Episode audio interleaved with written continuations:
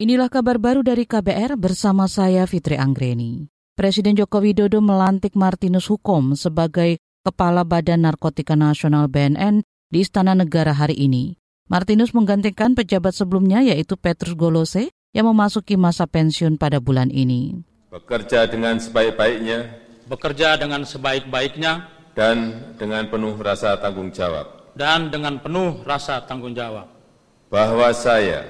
Bahwa saya akan menjaga integritas, akan menjaga integritas, tidak menyalahgunakan kewenangan, tidak menyalahgunakan kewenangan, serta menghindarkan diri, serta menghindarkan diri dari perbuatan tercela. Dari perbuatan tercela. Kepala Badan Narkotika Nasional BNN Martinus Hukom banyak menghabiskan waktunya di Kesatuan Anti Terorisme sepanjang berkarir di kepolisian. Dia pernah menjabat sebagai Wakil Kepala Densus atau Wakadensus 88 Anti Teror Polri pada 2015 hingga 2020 sebelum akhirnya ditunjuk sebagai Kepala Densus 88 Anti Teror Polri hingga 2023. Martinus merupakan sosok yang berandil dalam penangkapan Ali Imron, pelaku teror bom Bali, hingga Azahari bin Husin dan Nurdin Muhammad Top. Kabar Pemilu Kabar Pemilu Dewan Kehormatan Penyelenggara Pemilu DKPP menjatuhkan sanksi peringatan kepada Ketua Badan Pengawas Pemilu Bawaslu Rahmat Baja. Ketua Majelis Hedi Lugito membacakan putusan terkait adanya pelanggaran kode etik dan pedoman perilaku penyelenggara pemilu.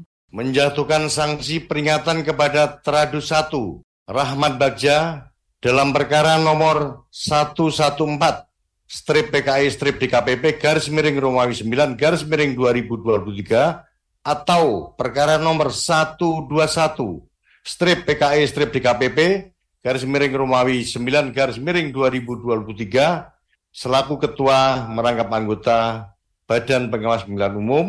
Ketua Majelis Hedi Lugito mengatakan Baja terbukti melanggar sejumlah pasal dalam peraturan DKPP tentang kode etik dan pedoman perilaku penyelenggara pemilu. Bagja kata dia disebut mengubah jadwal seleksi Bawaslu Panwaslih Kabupaten Kota sebanyak empat kali dan hal tersebut tidak dapat dibenarkan secara hukum dan etika. Alasannya, masa jabatan anggota Bawaslu Panwaslih Kabupaten Kota periode 2018-2023 adalah 14 Agustus 2023. Sementara Bagja memilih dan menetapkan anggota Bawaslu pada 18 Agustus 2023 dan melakukan pelantikan pada 19 Oktober 2023. Kita ke informasi daerah saudara. Pemprov Jawa Barat menyiapkan dana belanja tidak terduga BTT sebesar 400 miliar rupiah untuk mengatasi peristiwa bencana alam. Menurut penjabat PJ Gubernur Jawa Barat B. Mahmudin, besarnya dana yang disediakan itu berkaitan dengan 27 kabupaten kota di Jawa Barat yang rawan terjadi bencana alam saat memasuki musim hujan. Yang penting adalah respon cepat dan kita apresiasi bahwa semuanya sudah bergerak cepat seperti kemarin di Purwakarta itu eh, pemerintah kabupaten, kepolisian dan TNI juga sudah bergerak cepat. Itu dalam satu hari jalan sudah terbuka lagi, termasuk yang di Cililin. Artinya bencana itu tidak kita harapkan, tapi yang penting respon cepat dari kami, pemerintah, TNI, Polri. Penjabat PJ Gubernur Jawa Barat B. Mahmudin mengimbau masyarakat untuk mengurangi risiko bencana alam dengan mematuhi aturan mitigasi yang telah ditetapkan. Masyarakat kata dia juga disarankan secara berkelanjutan memantau perkembangan perakiraan cuaca dari Badan Meteorologi, Klimatologi, dan Geofisika BMKG. Demikian kabar baru dari KBR. Saya Fitri Anggreni, salam.